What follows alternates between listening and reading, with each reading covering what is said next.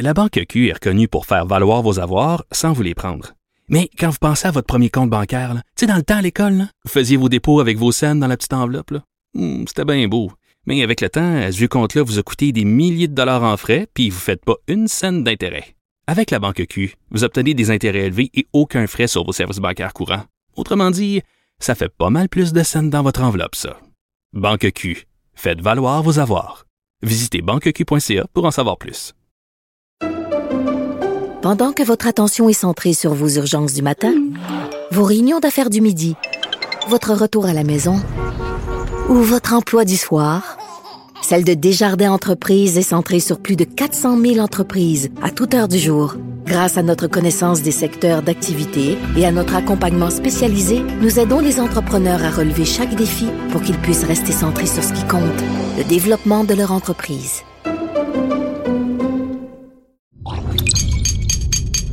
Cube Radio.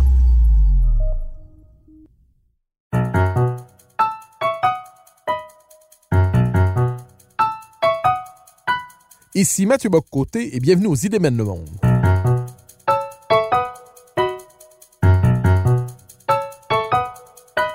À travers le regard des intellectuels québécois et européens, nous chercherons à comprendre les grands débats qui façonnent notre époque.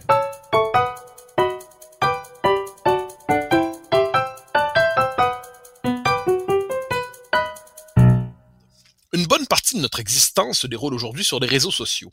Et il est même de plus en plus difficile de contester que ceux-ci sont un des lieux privilégiés de l'ensauvagement de la vie sociale. Sur Twitter, sur Facebook, sur Instagram, les campagnes de lynchage se multiplient. Des existences peuvent s'effondrer en quelques heures, les mécanismes antiques du bannissement et de l'ostracisme sont réactivés par les réseaux sociaux la logique du bouc émissaire est plus violente que jamais. On parle de plus en plus de cancel culture.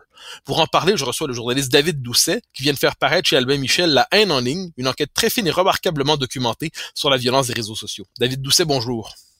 Oui, bonjour. Merci de m'inviter. Ah ben c'est un, un, immense plaisir.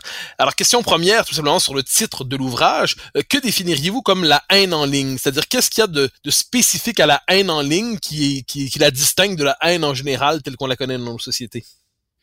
Euh, la haine en ligne, c'est, euh, c'est, en fait, à travers la haine en ligne, j'ai surtout voulu désigner les, les lynchages, c'est-à-dire les, les mécanismes d'ostracisme, de mise à l'index, euh, qui suivent en fait euh, des, des, fois des campagnes de boycott, euh, des campagnes de, de, violence sur les réseaux sociaux et raconter en fait les rouages de cette mort sociale qui est différente du, du comment dire de la vie telle qu'on l'a pu la connaître auparavant. Parce qu'avec Internet, enfin disons que Internet garde une trace de tout. Et je pense qu'en fait ce qui a changé Internet c'est l'amplification, c'est-à-dire que il y a toujours eu des campagnes voilà de, de haine que ça soit dans peut regrouper trois personnes dans un loft, dans un appartement, ils vont finir par euh, s'engueuler, par se fâcher. C'est dans la nature humaine en fait d'avoir des comportements euh, tribaux, euh, mais Internet a démultiplié cette cette incitation humaine et en fait on se rend compte que les opinions minoritaires et indignées sont plus visibles que la majorité silencieuse. Et ce qui fait qu'effectivement il y a une escalade de la violence, une escalade verbale. Et le problème c'est qu'une fois que cette violence a été distribué, que les médias s'en sont fait l'écho, et eh ben en fait euh, Google et, les grandes plateformes des réseaux sociaux gardent tout en mémoire et du coup cette humiliation est indélébile. Je pense que c'est ça qui change avec ce qu'on avait pu connaître par le passé, euh, euh, avec voilà la, la haine telle qu'elle a pu être perpétrée dans les siècles précédents. Alors, vous vous intéressez dans l'ouvrage, surtout dans la première partie, à ce qu'on appelle euh, de temps en temps la cancel culture. Vous parlez d'une culture de l'annulation, d'autres diraient culture du bannissement. Alors, quelle est cette... Et on en parle beaucoup depuis, je dirais, quelques mois. Ce thème-là s'impose de plus en plus dans l'actualité. Il s'impose euh, au cœur de l'espace public. Que, quelle est cette fameuse cancel culture ou cette culture de l'annulation dont vous nous parlez dans l'ouvrage et dont on parle tant des deux côtés de l'Atlantique depuis quelques mois, peut-être quelques années? Alors derrière ce terme qui peu un terme fourre-tout, je trouve c'est un peu euh, un terme qu'on emploie beaucoup dans les médias, à la fois effectivement les médias anglo-saxons et maintenant les médias français. Euh, c'est une pratique sociale euh, qui vise en fait à démonétiser, euh, enfin ça désigne le boycott d'une personne. On essaye de la désinvestir de son influence, euh, de sa réputation, raison d'actions, de paroles euh, moralement condamnables. Et en fait ça provient de la communauté noire américaine au départ, à partir de, de 2015. Euh, Euh, et en fait, c'était au début, c'était aussi sous forme d'humour, c'est-à-dire que vous pouviez avoir un ami et euh, vous vous dites, je vais, je vais l'annuler, je vais le canceller parce que euh, il aime pas les pizzas, par exemple. Ça, désignait à la fois, ce terme d'annulation était à la fois utilisé de manière euh, humoristique, mais à la fois c'est de plus en plus, de plus en plus sérieuse pour condamner en fait des personnes qui, surtout au début, c'était des personnalités qui avaient eu un comportement immoral. Et le problème, c'est que ça vire souvent au cyberharcèlement, au lynchage, parce que en fait, il n'y a pas de euh, chacun met son petit commentaire, mais euh, la multitude la multitude de commentaires fait que ça devient d'un seul coup une vague et qu'il est difficile d'arrêter. Mais moi, ce que j'essaye de, de montrer un peu dans mon livre, c'est que c'est vrai qu'en France et notamment dans les médias anglo-saxons, on parle beaucoup de la gauche en disant bah, la cancel culture vient de la gauche. Moi, je crois que cette méthodologie euh, d'ostracisme, elle est pas elle est pas le monopole de la gauche. Je prends dans mon livre l'exemple d'une chanteuse qui s'appelle Ménel. Elle avait participé à une émission euh, de télécrochet euh, sur TF, enfin sur une grande chaîne française, et en fait, euh, des internautes ont fouillé ses comptes Facebook et ils sont trouvés sur, ils sont tombés sur des publications qu'elle avait postées auprès de ses amis ou qui étaient, comment dire, un peu complotistes vis-à-vis des attentats de, de, 2015 qui sont perpétrés en, en, France, enfin les attentats de Nice, pardon, en 2016. Et alors c'était des, des, des publications qu'elle avait écrites à brûle pour point, qui étaient qu'elle a regretté, elle s'est excusée mais en fait, euh, c'est la, la droite et la droite radicale notamment qui se sont emparés de ces publications pour demander son exclusion du programme de TF1. Et d'un seul coup, sa vie a été détruite. Elle devait signer un contrat avec un label de musique. le contrat a été annulé. Euh, euh, sa famille s'est retournée contre elle. Enfin, elle a vécu vraiment une mort sociale et dont elle peine aujourd'hui. Enfin, aujourd'hui, elle est en train de voilà de, de, de remonter la pente, mais ça a été très dur. Et je veux dire, ça c'était ça s'est passé il y a quelques années. Et en fait, c'était ce que je veux dire, c'est que euh, on parle beaucoup de fatwa venus de la gauche et de minorités actives. Effectivement, ça vient toujours la cancel culture ou le, le, bâtissement qui est demandé de plus en plus sur Internet. Ça vient surtout de minorités actives. Mais ça peut être des minorités actives de droite comme de gauche.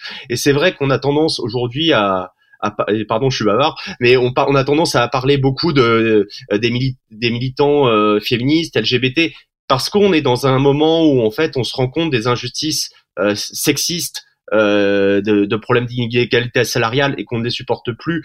Et donc il y a une prise de conscience. Mais je veux dire c'est c'est pas euh, c'est pas le monopole d'un camp idéologique. Et je pense que c'est important ça de le de l'avoir en tête. Oui non c'est très présent dans votre livre d'ailleurs. C'est une chose qui, qui frappe. Vous euh, vous montrez que la haine en ligne pour le dire ainsi euh, aucun camp n'en a le monopole. Mais je me permets de vous relancer directement sur ça parce que ça m'a frappé à la lecture. Est-ce qu'on pourrait dire que si les, les, les phénomènes de lynchage les phénomènes de meute c'est-à-dire euh, l'agrégation des foules autour de, du, du, du bouc émissaire du jour qu'il faut lyncher, qu'il faut lapider euh, médiatiquement. Ça, effectivement, c'est euh, une forme de, méchanceté aussi, c'est-à-dire la, la, part sombre de l'âme humaine qui s'exprime sur les médias sociaux, c'est une chose.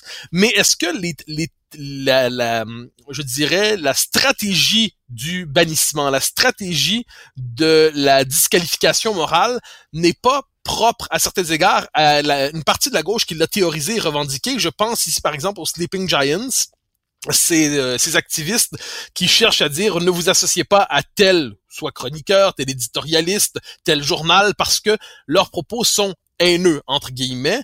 De même, la campagne contre les propos haineux qu'on voit souvent, souvent quand on regarde les définitions qui sont proposer de la haine. La haine est souvent en sens unique. La haine, c'est le majoritaire par rapport au minoritaire, mais jamais le minoritaire par rapport au majoritaire. On va nous dire, par exemple, que le racisme est possible du majoritaire face au minoritaire, mais le minoritaire ne peut pas être raciste parce que le rapport de pouvoir serait à son désavantage. Est-ce que sur le plan politique, j'entends, la haine en ligne n'est pas néanmoins une stratégie privilégiée quand même par une certaine gauche, ou pour vous, néanmoins, même sur le plan politique, c'est distribué dans tous les camps? Je pense que c'est, euh, moi, je pense que c'est distribué dans tous les camps. Après, j'ai pas fait une étude statistique et quantitative, mais euh, je pense qu'il y a des minorités qu'on entend plus effectivement aujourd'hui, et des minorités actives de gauche, on les entend plus peut-être que les minorités actives de droite. Et elles, utilisent ces instruments exceptionnels que sont les réseaux sociaux pour gagner une grande visibilité.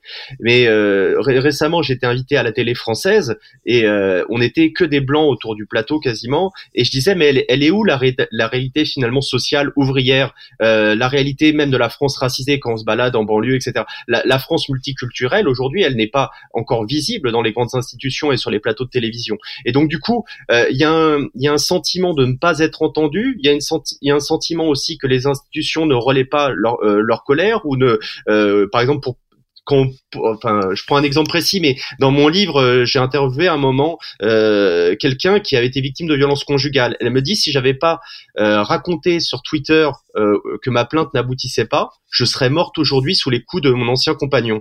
Parce qu'en fait, il y a une lenteur de la justice française qui ne répond pas à, effectivement à l'instantanéité des réseaux, qui manque de moyens, qui est submergé. Et donc, effectivement, je trouve qu'on est dans un moment de bascule aujourd'hui où les violences euh, policières, ou euh, le sentiment de, de comment dire, de pas de pas être visible dans les grandes institutions de pouvoir, même si c'est en train de changer, je suis d'accord, mais c'est pas totalement visible, fait qu'on entend plus les minorités sans doute actives de gauche. Et du coup, on a tendance à croire euh, bah, la, la cancel culture, euh, la, la, cette, euh, ces fatwas viennent que de la gauche et, et ils, ne, se, ils ne se portent pas, euh, comment dire, l'altérité. Mais c'est parce qu'ils ont le sentiment, alors je, je, je dis pas que je partage toutes leurs convictions, mais ils ont le sentiment de pas être écoutés et que leur discours n'est pas assez entendu. Et du coup, euh, il y a une forme de radicalité euh, dans leurs propos mais j'ose espérer que lorsqu'elles seront, lorsque les institutions vont prendre le relais, lorsque ces minorités seront entendues, peut-être que les procès se tiendront plus sur les réseaux sociaux et que cette colère sera, enfin, il faut, je pense qu'il faut, on peut pas la mettre sous cloche en fait, on peut pas dire euh, il faut couper les réseaux sociaux, il, euh, euh, les militantes féministes elles en font trop, etc. Non, il faut en fait, il faut écouter cette colère euh, et, et tant qu'on ne l'écoutera pas, elle se manifestera. Et je trouve que les réseaux sociaux c'est un outil formidable de de la parole. On a chaque jour des exemples et on voilà, on peut pas le mettre sous un entonnoir. Euh, euh, dernière question sur la dimension politique. Est-ce que vous diriez la même chose de la colère de ceux qu'on associe, je reprendrai une formule que vous connaissez, à la fachosphère, euh, à ce qu'on qu'on extrême droitise, c'est-à-dire des mm. gens qui disent nous on n'est pas fasciste, on n'est pas d'extrême droite, mm. mais qu'on qu'on bombarde toujours d'étiquettes comme extrême droite, fasciste, raciste. Est-ce que vous comprenez, est-ce que vous accepteriez à la rigueur qu'une colère puisse venir de cette, cette partie-là, d'une partie de la France qui dit on ne tient pas compte de notre réalité, on est toujours en train de nous diaboliser, on est en train de nous disqualifier? Est-ce que vous seriez hmm. aussi attentif à la colère de cette frange de l'opinion en vous demandant dans quelle mesure serait possible de lui faire écho pour qu'elle soit entendue positivement? Bien sûr, ouais. Alors je pense que moi c'était euh, plus compliqué de ma part parce que j'ai travaillé dans un journal de gauche et euh, mais j'ai essayé à, plusieurs reprises euh, justement quand des mauvais procès pouvaient être faits à, des militants d'extrême droite, ça m'est arrivé d'intervenir parce que je pense que, enfin, des militants qu'on qualifie d'extrême droite. Oui, qu'on qualifie, l'étiquette en elle-même est une étiquette péjorative. Et je suis d'accord. Après, il y a une classification en France et malgré tout, enfin, on peut parler de droite nationale, mais c'est un. Alors c'est vrai que le terme extrême euh, choque, mais il y a aussi le terme extrême gauche dans lequel on qualifie tout un champ de la gauche radicale. Euh, on met, on met Mélenchon, le Parti communiste euh, dedans. mais c'est vrai que le terme extrême est péjoratif. Mais je suis d'accord. D'ailleurs, dans mon livre, j'interviewe un moment un, un, militant, comment dire, de de, génération identitaire, quelqu'un qui, qui anime le site euh, F de souche, qui est, euh, qui est un site qui est classé à l'extrême droite et qui, euh, bah, d'ailleurs, on peut dire, enfin d'extrême droite, parce que il, parle que d'immigration, d'islam et d'insécurité et pas d'autres, pas d'autres sujets. Et ils ont une voilà une volonté de lobbying politique. Euh, en fait, il me dit est-ce que euh, vous seriez aussi attentif si euh, on annulait, euh, enfin lorsqu'on annule par exemple, lorsqu'on bannit du champ médiatique un candidat Front National qui à 15 ans a fait une, une blague problématique sur Facebook et vous aurez les médias auront beaucoup moins d'empathie pour lui. Et euh, c'est possible, c'est possible. Mais euh, moi, je crois dans ce livre, et enfin, c'est ce que j'ai toujours eu dans les tripes en fait, c'est que je crois qu'on doit pas réduire les gens à, à des erreurs. On peut pas, euh, en fait, la, la cancel culture, cette culture de l'ostracisme, elle, son essentialisme, ni toute capacité de l'être humain à apprendre de ses erreurs, à apprendre de ses erreurs. Et en fait, on en, on en commet tous. Et je pense que on, la colère qui vient de la part de, de l'extrême droite et, euh, et même s'ils aiment pas ce terme, etc. Il faut l'entendre et on peut pas disqualifier leur discours sous prétexte que euh, et ça, moi j'en ai toujours été euh, intimement convaincu. je, je, comment dire, j'ai j'ai fait de la sociologie aussi. J'ai été voir tous ces militants, je les ai écoutés, j'ai essayé de relayer leur discours pour comprendre d'où venait cette colère qu'effectivement, quand on est militant d'extrême droite en France, faut savoir que c'est euh, c'est aussi une forme de mort sociale. Parce que euh, voter FN, ça ça s'accompagne d'une culpabilisation du vote, ça s'accompagne souvent euh, bah, d'un bannissement d'une sphère sociale ou professionnelle, et et donc c'est un engagement qui en fait bloque beaucoup de portes. Et en fait, on pourra répondre, je pense, pour moi que le, le vote d'extrême droite n'est absolument pas une solution, et que on pourra répondre en fait à ce vote qui est en constante progression en France, euh, quand on n'a pas des, des discours euh, disqualifiants ou moraux mais justement en relayant de manière factuelle, déjà en traitant médiatiquement de manière factuelle l'extrême droite et euh, leur revendication, et en étant à l'écoute de cette colère. Bien évidemment, je suis totalement d'accord avec ça. Euh, au-delà de la, dimension politique, dans votre ouvrage, c'est une chose assez euh, plus euh, plus que passionnante, en fait tout à fait absolument passionnante. Vous allez à la rencontre de plusieurs personnes qui ont été bannies des qui ont, qui, ont, subi la culture du bannissement, qui ont subi la haine en ligne, différents profils, des gens marqués à gauche, des gens marqués à droite, des gens de toutes les tendances, de différentes origines. je me demandais au fil de vos enquêtes, au fil de vos entretiens, au fil de vos entre vos interviews, est-ce qu'il y a un point commun dans chacune de ces histoires? D'abord à l'origine du bannissement et ensuite dans leur capacité à réagir à ces lynchages en ligne. Est-ce qu'il y a des points communs entre ces différentes histoires qui nous permettraient de faire une petite sociologie de la haine en ligne? Je pense que parmi les points communs, c'est que souvent ce sont des, c'est ce que dit aussi l'écrivain Bret Easton Ellis dans mon livre, c'est c'est des vestiges de vie numérique qui ont été postés des années auparavant, qui sont repérés par euh, un influenceur, par quelqu'un, par euh, des minorités actives, et ensuite euh, il y a un mouvement de meute euh, qui, qui comment dire, qui, qui, enfin, qui, qui se met en mouvement sur les réseaux sociaux. Il y a une forme d'indignation, souvent sur des plateformes centralisées comme euh, Twitter, qui permettent ça parce qu'on en fait, Twitter, c'est comme si c'était Battle Royale. Je sais pas si vous connaissez le film, mais en fait, avec les trending topics, on voit en fait les cibles du jour. Et c'est comme si, en fait, chaque camp, en fonction de ses, son identité personnelle ou collective, voyait un ennemi à, à abattre et d'un seul coup va s'acharner sur lui. Donc chacun en fonction de ses, ses, convictions, en fonction de son histoire personnelle, va se sentir investi d'une mission punitive. Et, euh, et, donc ça se passe souvent sur Twitter. Et ensuite, les médias prennent pour argent comptant ce qui se passe sur Twitter.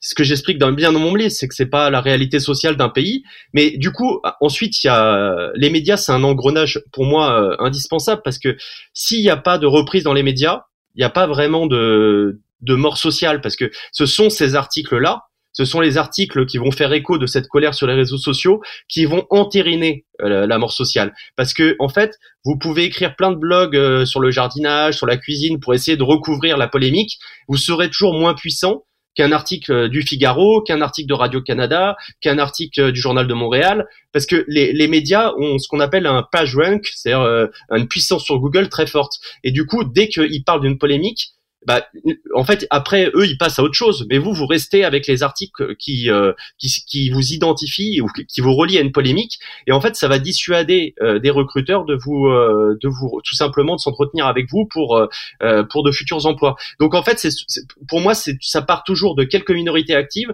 Twitter ensuite, où c'est là où se place où se passent les grands pugilats, et ensuite les médias qui prennent le relais. Et j'ai essayé de montrer dans mon livre les différents rouages de cette mort sociale moderne aujourd'hui. La Banque Q est reconnue pour faire valoir vos avoirs sans vous les prendre. Mais quand vous pensez à votre premier compte bancaire, tu sais, dans le temps à l'école, vous faisiez vos dépôts avec vos scènes dans la petite enveloppe. Hmm, c'était bien beau. Mais avec le temps, ce vieux compte-là vous a coûté des milliers de dollars en frais, puis vous ne faites pas une scène d'intérêt. Avec la Banque Q, vous obtenez des intérêts élevés et aucun frais sur vos services bancaires courants. Autrement dit, ça fait pas mal plus de scènes dans votre enveloppe, ça. Banque Q, faites valoir vos avoirs. Visitez banqueq.ca pour en savoir plus. Pendant que votre attention est centrée sur vos urgences du matin, vos réunions d'affaires du midi, votre retour à la maison ou votre emploi du soir, celle de Desjardins Entreprises est centrée sur plus de 400 000 entreprises à toute heure du jour. Grâce à notre connaissance des secteurs d'activité et à notre accompagnement spécialisé, nous aidons les entrepreneurs à relever chaque défi pour qu'ils puissent rester centrés sur ce qui compte, le développement de leur entreprise.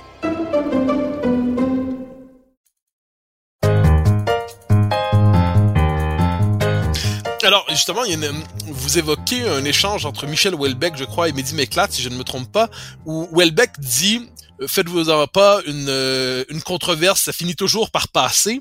Et quelques années plus tard, Welbeck dit, je ne suis plus certain qu'une controverse finisse, finisse, par passer. Euh, vous lisant, je me demandais, est-ce que vous remarquez aussi des je dirais pas des stratégies, mais peut-être des postures, des attitudes qui permettent de résister à la tempête, qui font en sorte que même lorsque la tempête arrive, lorsqu'elle frappe, il est possible de tenir tête en se disant ça va passer, euh, je ne céderai pas, je ne plierai pas, et finalement c'est la tempête passera et je vais en sortir peut-être un peu abîmé, mais certainement pas lynché, certainement pas euh, socialement condamné. Est-ce qu'il y a des attitudes que vous avez remarquées d'une manière ou de l'autre dans cet ouvrage qui permettent de résister, autrement dit, à la, aux campagnes de lynchage en Ce que, j'ai remarqué, moi j'en parle pas dans l'ouvrage, mais ce que j'ai remarqué, c'est que euh, en, en, fait, vous pouvez, enfin, vous pouvez survivre à une, euh, un lynchage en ligne si vous avez une communauté qui vous soutient. Euh, il y a des journalistes en France de droite euh, euh, qu'on peut tenir des propos maladroits ou condamnés moralement. Et en fait, ils s'en sont sortis parce que ils ont eu toute une communauté autour d'eux, à la fois leur patron, leur patron qui les soutenait, et puis des comment dire des grands acteurs politiques qui sont venus aussi à leur secours. Et du coup, même s'ils recevaient énormément de d'attaques, ils étaient immunisés parce qu'il y a une communauté auprès de vous. Et de la même manière, en France, il y a aussi des militantes féministes qui sont pris pour cible, qui sont l'objet de cyberharcèlement mais elles ont, euh, elles se fédèrent et puis euh, elles arrivent entre guillemets à faire corps et euh, du coup à, à, surmonter. Le problème c'est quand on est seul et qu'on n'a personne pour nous défendre. et c'est bon, il y a, j'évoque pas mal de cas dans mon livre où c'est des anonymes aussi et, et les anonymes n'ont pas soit un entourage personnel, familial pour les aider. donc je pense que ça tient beaucoup en fait à votre statut social et votre aussi si vous avez une communauté politique, sociale autour de vous qui va venir vous secourir, venir prêter de... Euh, parce qu'en fait, ce qu'on voit dans les lynchages en ligne, c'est que tout le monde a peur d'intervenir. Euh, c'est ce que je, ce que la sociologue euh, allemande Elisabeth Neumann parle sur la spirale du silence, le fait que on a toujours peur du coût social que ça va représenter d'intervenir, de parce que intervenir, c'est prendre le risque d'être éclaboussé à son tour par cette honte. Donc euh, ça représente toujours un coût social. Donc en fait, euh, si vous avez des gens auprès de vous, ce qui est pas toujours le cas, ce qui est même rarement le cas, eh ben vous, allez vous allez vous en sortir plus facilement. Et après il y a deux une fois que vous avez été euh, bon lynché, humilié publiquement, des personnes qui décident de se battre, qui décident voilà de dire bon bon bah voilà il m'est arrivé cette expérience, je vais en faire quelque chose et je vais revenir sur scène. Et puis il y a d'autres qui, décident tout simplement de s'exiler, de passer à autre chose, voire certains qui pense à des options définitives, je pense au suicide par exemple. Euh, il y a deux manières de, mais je pense que la meilleure moyen de s'en sortir, le meilleur moyen de se sortir de, de ça, c'est d'essayer de trouver du sens à cette épreuve. Et par exemple, la chanteuse Ménel, euh, dont je vous recommande les chansons, euh, elle sort un album l'année prochaine où elle, elle, elle, raconte son parcours de résilience, s'appelle Il pour guérir, et elle raconte en fait comment elle a réussi à surmonter cette épreuve. Et voilà, c'est trouver du sens à cette épreuve, c'est le meilleur moyen, je pense, de rebondir aussi. Alors, il y a le pôle, on pourrait dire, de la haine en ligne euh, politique qu'on a déjà évoqué, euh, les campagnes de diffamation à partir quelquefois d'extraits sur des réseaux sociaux, d'extraits repris sur des réseaux sociaux. Euh, des gens écoutent un extrait d'une minute et demie d'une émission et ont l'impression de tout savoir, se permettent de lyncher. Donc, ce pôle-là, nous le connaissons, mais vous évoquez aussi d'autres d'autres dimensions de la haine en ligne qui sont moins politiques. À la rigueur, Menel, il y avait la, dimension politique aussi. Mais vous avez une dimension, vous parlez d'un exemple qui est mais absolument pas politique. C'est ce qu'on appelle le Star Wars Kid, euh, c'est-à-dire celui, ce, jeune homme qui jouait au sabre laser, pour le dire comme ça, devant son écran. Ça s'est diffusé. Pourriez-vous nous rappeler un peu cette histoire qui, elle, n'est pas du tout politique? En fait, elle est le degré zéro de la politique, et c'est par ailleurs une forme de campagne d'humiliation planétaire. Qu'est-ce qui se joue dans un événement comme celui-là où la charge politique et idéologique est pourtant zéro? Comment expliquer que la haine frappe même dans de telles circonstances? Bah, c'est euh, alors oui, c'est pour pour résumer, c'était un, un, jeune québécois euh, qui euh, en novembre 2002, il était âgé de 14 ans, il s'était filmé en train de reproduire un, un combat au sabre laser dans son école. Il s'était enregistré et dans, il avait laissé la cassette vidéo dans le studio de son école. Et bon, c'est vrai que la vidéo pouvait paraître un peu maladroite, sauf que en fait des camarades de classe assez méchants et ont mis en ligne euh, la vidéo. C'était les débuts de YouTube, donc c'est devenu euh, instantanément viral. Euh, il a fait l'objet, je crois que la BBC disait que c'était la, la, vidéo la plus visionnée d'internet en, en 2006. C'est-à-dire que c'est, on parle de milliards de vues Euh, et donc, c'est en plus c'était un adolescent, donc il n'était pas armé euh, psychologiquement pour faire face à un tel déferlement de haine. Il est devenu aussi l'objet de parodies dans des séries américaines comme South Park, les Griffins, etc. Et en fait, euh, alors qu'est-ce comment on peut l'expliquer? C'est que en fait, le rire, le rire, enfin, des fois on rit aux dépens de quelqu'un mais en fait, on se rend pas compte qu'on participe à son lynchage. Je pense que les gens qui se sont amusés et, qui l'ont lynché se rendaient pas compte qu'il lui faisait du mal. Euh, c'est comme il y a beaucoup de ce qu'on appelle les mêmes, c'est-à-dire des détournements qui deviennent en fait, euh, euh, vous faites une interview et puis vous avez un mot maladroit, les gens vont vont s'en amuser et vont sectionner ce, cette petite et ils vont en faire un gif, ils vont et vous allez d'un seul coup vous allez servir à ponctuer, vous devenez un smiley en fait, vous servez à ponctuer des conversations. Et lui, c'est un peu ce qui lui arrivé, c'est-à-dire que c'est devenu un gif. Dès qu'on allait sur euh, Messenger, dès qu'on allait sur les plateformes de réseaux sociaux, on pouvait utiliser son image pour euh, animer, pour ponctuer, euh, pour montrer en fait euh, nos émotions. il est devenu un smiley vivant. Et en fait, je raconte oui son histoire. Et ce bonhomme et enfin ce personnage est extraordinaire parce que il a vécu un déferlement de haine et qu'il n'avait pas mérité parce que en plus il n'a même pas, il n'a même pas mis lui-même en, en, comment dire, il n'a même pas diffusé lui-même la, la, vidéo. C'était à son à ses dépens. Il a il a réussi à surmonter tout ça et il a ensuite s'est exprimé dans les colonnes d'un magazine québécois en disant ben je, si je sors de mon silence aujourd'hui et on en revient à ce que je disais tout à l'heure sur la quête de sens si je sors de mon silence aujourd'hui c'est pour dire que à tous ceux qui vivent la même chose tenez bon. En fait il y a la lumière au bout du tunnel euh, il faut vous accrocher et il faut vous accrocher à votre entourage et en fait vous pouvez tous survivre enfin enfin du moins il faut essayer de survivre et de surmonter à tout ça enfin de, de donner du sens à tout cela et on peut survivre à un cyberharcèlement. il a voulu faire de son épreuve qui a été une épreuve et une humiliation terrible euh, une leçon euh, à la planète entière et je, trouve que son geste est vraiment exceptionnel. Alors, il y a, vous avez évoqué Twitter, il y a, bon, quand on parle des réseaux sociaux, on en tête souvent Facebook, Twitter, Instagram. Est-ce que euh, un de ces, euh, un de ces grands réseaux se distingue particulièrement comme lieu de la haine en ligne, ou est-ce que finalement elle se distribue assez également sur les, euh, sur les trois, les trois grands réseaux, disons ça comme ça? Je pense qu'elle se distribue également parce qu'en fait c'est dans la nature humaine on a tous euh, euh, les gens n'ont pas par nature euh, bon, un bon fond en fait c'est je raconte en France en fait jusqu'en 1848 il y avait des humiliations publiques où on était accroché à un pilori et et en fait les les passants pouvaient voilà, défiler devant vous et euh, pouvait s'abstenir en fait de vous cracher dessus ou de vous insulter. Mais la plupart du temps, la personne qui était humiliée et accrochée à un pilori, elle subissait les crachats, euh, les vivas de la foule et les insultes. Donc on a, il y a une tendance assez malveillante dans la nature humaine malheureusement. Euh, et donc sur Internet, euh, ça vient, de, ça vient de plein de choses. Ça peut venir de la frustration, ça peut venir du fait qu'on traverse une crise économique et qu'on vit dans une période oxygène. Donc les gens c'est la théorie de René Girard, mais une société se fédère que souvent par le rejet d'un tiers.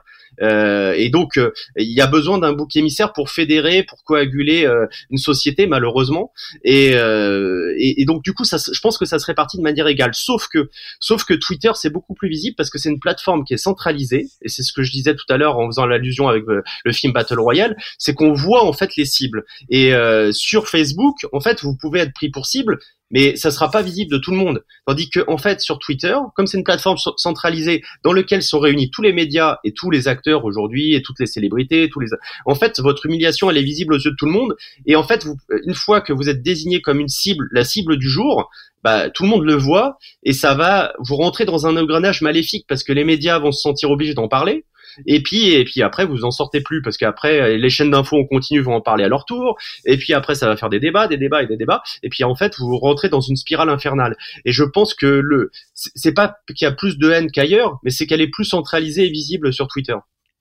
Alors, dans, dans votre ouvrage, euh, la question n'est pas abordée comme telle, je dirais, bien, bien qu'elle soit partout présente. Euh, c'est ce que j'appellerais le fantasme de la surveillance généralisée. Le 20e siècle nous a permis de connaître le totalitarisme qui vient d'en haut, disons ça comme ça, c'est-à-dire euh, une forme de, de prétention au contrôle social absolu jusqu'au contrôle des pensées dans la mesure du possible. Est-ce qu'aujourd'hui, à travers les réseaux sociaux, à travers ce que vous appelez la haine en ligne, à travers les les effets de meute qui se multiplient, où on voit de plus en plus justement, il y a le lynchis du jour, il y a le lynchage du jour, et il y a aussi cette non seulement cette obligation de d'être vertueux, mais il faut tous participer à la envoyer des signes ostentatoires de vertu parce que silence is violence comme on nous dit, parce que se taire c'est déjà être dissident, parce que ne rien dire dans une campagne c'est être perçu. On se dit ah mais est-ce qu'il n'y a pas derrière son silence une forme de, de désaccord? Est-ce qu'il n'y a pas une forme de surveillance généralisée qui réactive quelque chose comme une matrice totalitaire dans l'univers tout à fait fascinant des médias sociaux Est-ce qu'à travers ça il n'y a pas euh, autrement une forme d'abolition des derniers domaines de la vie privée, de la possibilité de ne pas être dans la meute, de ne pas participer à ce que euh, Elie Alevi appelait euh, la fabrication de l'enthousiasme collectif? Euh, oui, sans, doute, oui. Je pense que les réseaux sociaux encouragent un climat de, guerre civile et euh, tout se passe en fait tel que l'avait prophétisé Gilles Deleuze. J'en parle dans mon livre lorsqu'il passe, il parlait du, du passage des sociétés disciplinaires aux sociétés de contrôle. Il disait qu'ils fonctionnent plus par enfermement, mais par contrôle continu et communication instantanée. On voit que c'est comme si on était enfermé dans un panoptique géant c'est le panoptique, c'est cette euh, cette prison où en fait euh, le surveillant peut voir tout ce qui se passe, il peut voir euh, en, juste en tournant autour de, de sa cage, il peut voir en fait toutes les cellules des prisonniers. Et là, c'est un peu ça, c'est-à-dire que tout le monde surveille tout le monde et effectivement la moindre erreur se paye, se paye cash. Et je pense que les réseaux sociaux, dont en fait leur modèle leur modèle social repose sur la conflictualité et l'affrontement. Et c'est vrai que ils pousse en fait à surveiller chacun, à dénoncer chacun. Et dans mon livre, j'interviewe le sociologue euh, Gérald Bronner et il dit en fait le problème c'est qu'on a, il cite une, une étude de la revue Science, on a tous tendance à nous croire moralement plus supérieurs que qu'autrui. Et du coup, en fait, il dit toutes les conditions sont réunies sur les réseaux sociaux pour que une course à la, une course à l'échalote de la pureté morale et pour que nous nous corsetions les uns les autres. Et c'est vrai qu'on observe ça. Et, et le problème, c'est qu'aujourd'hui, on est tous devenus des personnalités publiques. C'est-à-dire qu'il n'y a plus de vie privée. Aujourd'hui, euh, le meilleur moyen en fait de survivre, c'est euh, c'est de couper Internet. Enfin, disons pour, euh, pour de survivre au lynchage, c'est de c'est avant en fait on, on, allait sur Internet pour répandre, pour se confier sur nos secrets honteux, pour pour libérer notre parole. Et aujourd'hui, pour survivre à un lynchage, faut faut, faut enfin faut couper Internet et s'extraire de ça. Et en fait, on est tous devenus des personnalités publiques et le moindre de nos gestes c'est ce que je montre un peu dans mon livre, peut être utilisé par des militants, par des minorités, par quelqu'un qui vous en veut, ou même par votre employeur pour vous virer du jour au lendemain. Il y a, en France, il y a, il y a un sondage, il y a 7% des, des, salariés qui ont été licenciés en raison de propos douteux, de, de, de, de, vestiges de vie numérique qui ont été publiés des années auparavant. C'est-à-dire que, en fait, on, on s'en rend pas compte, mais tout ce qu'on publie nous rend euh, nous rend vulnérables en fait. Et c'est notre vie sociale est devenue une vie sociale à haut risque.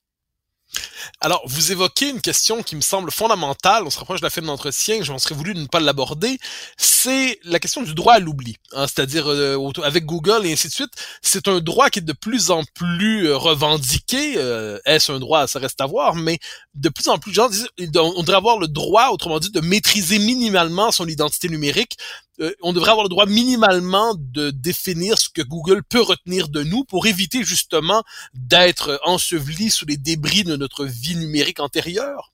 Euh, est-ce que la question du droit à l'oubli pour vous est une réponse politique et juridique euh, crédible à cette tentation de la surveillance généralisée, à cette haine en ligne qui se déploie partout? Est-ce que le droit à l'oubli est une réponse possible pour réagir à ce contexte nouveau qui s'impose à nous? Euh, oui, enfin il y a plusieurs solutions, mais si on reste sur le droit à l'oubli, euh, je pense qu'effectivement c'est une question euh, fondamentale. Parce que Google se agit comme une instance suprajudiciaire qui, vous l'avez bien décrit, décrit, enfin décide plus moins, du moins, qui a le droit de se faire oublier ou non et elle a pas enfin pourquoi Google s'accorde ce droit en fait? Euh, ils n'ont aucun droit à ça. Alors il y a euh, y a un problème et aujourd'hui par exemple en France on a ce qu'on appelle la commission nationale d'informatique et des libertés qui normalement doit permettre à chaque citoyen de faire appel à elle pour euh, voilà rentrer dans un bras de fer avec Google et faire disparaître des contenus infamants. Mais dans les faits euh, eux-mêmes sont submergés en fait. Et, Google répond souvent de manière automatique euh, aux demandes des citoyens et c'est vrai qu'on est un peu démuni par, rapport à ça.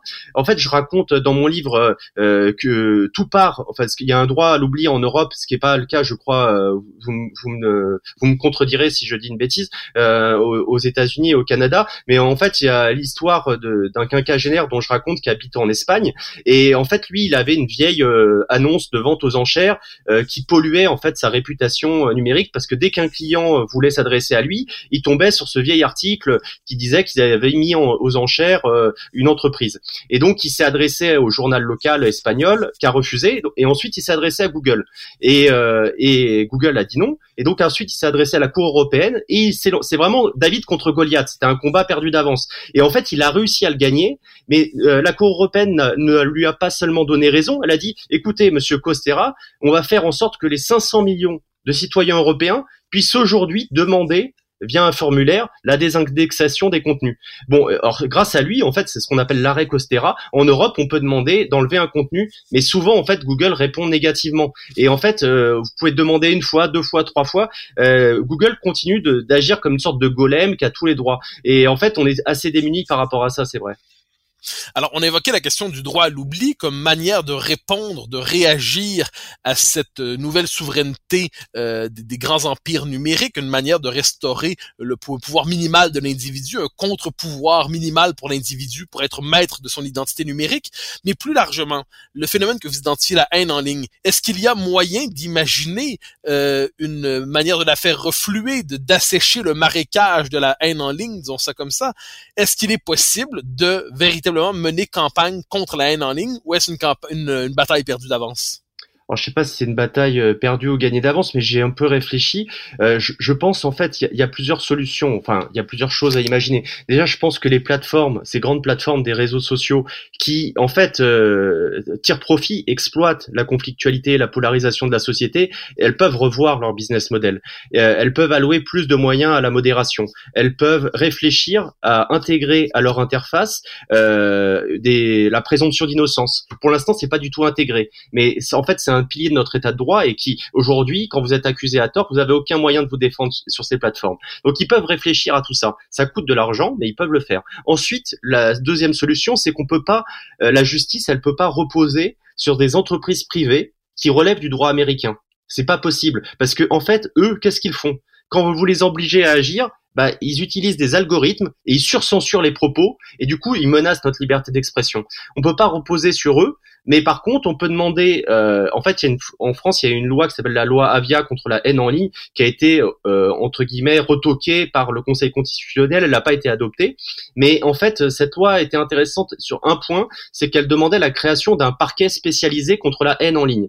Il faut, le problème c'est qu'il faut pas que ça soit une coquille vide. Il faut en fait donner des moyens policiers, enfin des moyens procéduraux, humains, financiers, pour que la justice puisse répondre. Parce qu'un tweet, ça part en, en, une minute, en deux secondes, et en fait la justice des fois elle met un, deux ans pour euh, pour euh, comment dire pour prendre en compte euh, des plaintes. Et donc du coup, tant qu'il y aura cette dichotomie entre une lenteur et l'instantanéité, ben en fait il y aura des gens qui voudront se faire justice eux-mêmes sur les réseaux sociaux. Et enfin le dernier point, j'insiste là-dessus, c'est qu'on a tous le pouvoir de changer les choses. Alors ça peut paraître un discours béat de, de, de gauchiste parisien, mais on a tous le pouvoir de changer les choses à notre petit niveau. C'est-à-dire que euh, plutôt quand on voit quelqu'un qui est pris pour cible, et même si c'est un adversaire idéologique, euh, et ben voilà, de, de, de, de, pas rajouter une pierre, de ne pas rajouter un commentaire, parce qu'en fait, la somme de ces commentaires euh, enfin théorise la personne. Je pense que dans mon livre, je montre le traumatisme que ça représente, et je pense qu'on peut tous s'abstenir de, de, de, comment dire, de participer à ces campagnes de meute numérique,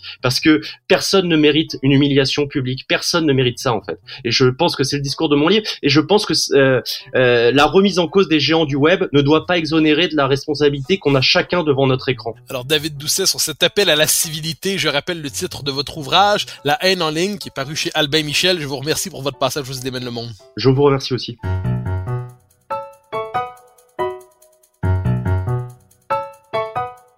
Chers auditeurs des Idées mènent le monde, vous pouvez faire connaître le balado sur vos réseaux sociaux en partageant les épisodes que vous aimez.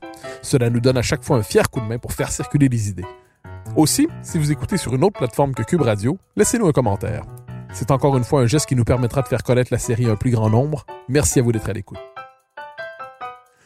Vous pouvez me suivre sur Twitter et sur Facebook. Vous pouvez également lire mes chroniques chaque mardi, mercredi, jeudi et samedi dans le Journal de Montréal. Vous pouvez également m'écouter chaque semaine à la Joute et sur Cube Radio tous les jours à 10h à l'émission de Richard Martineau.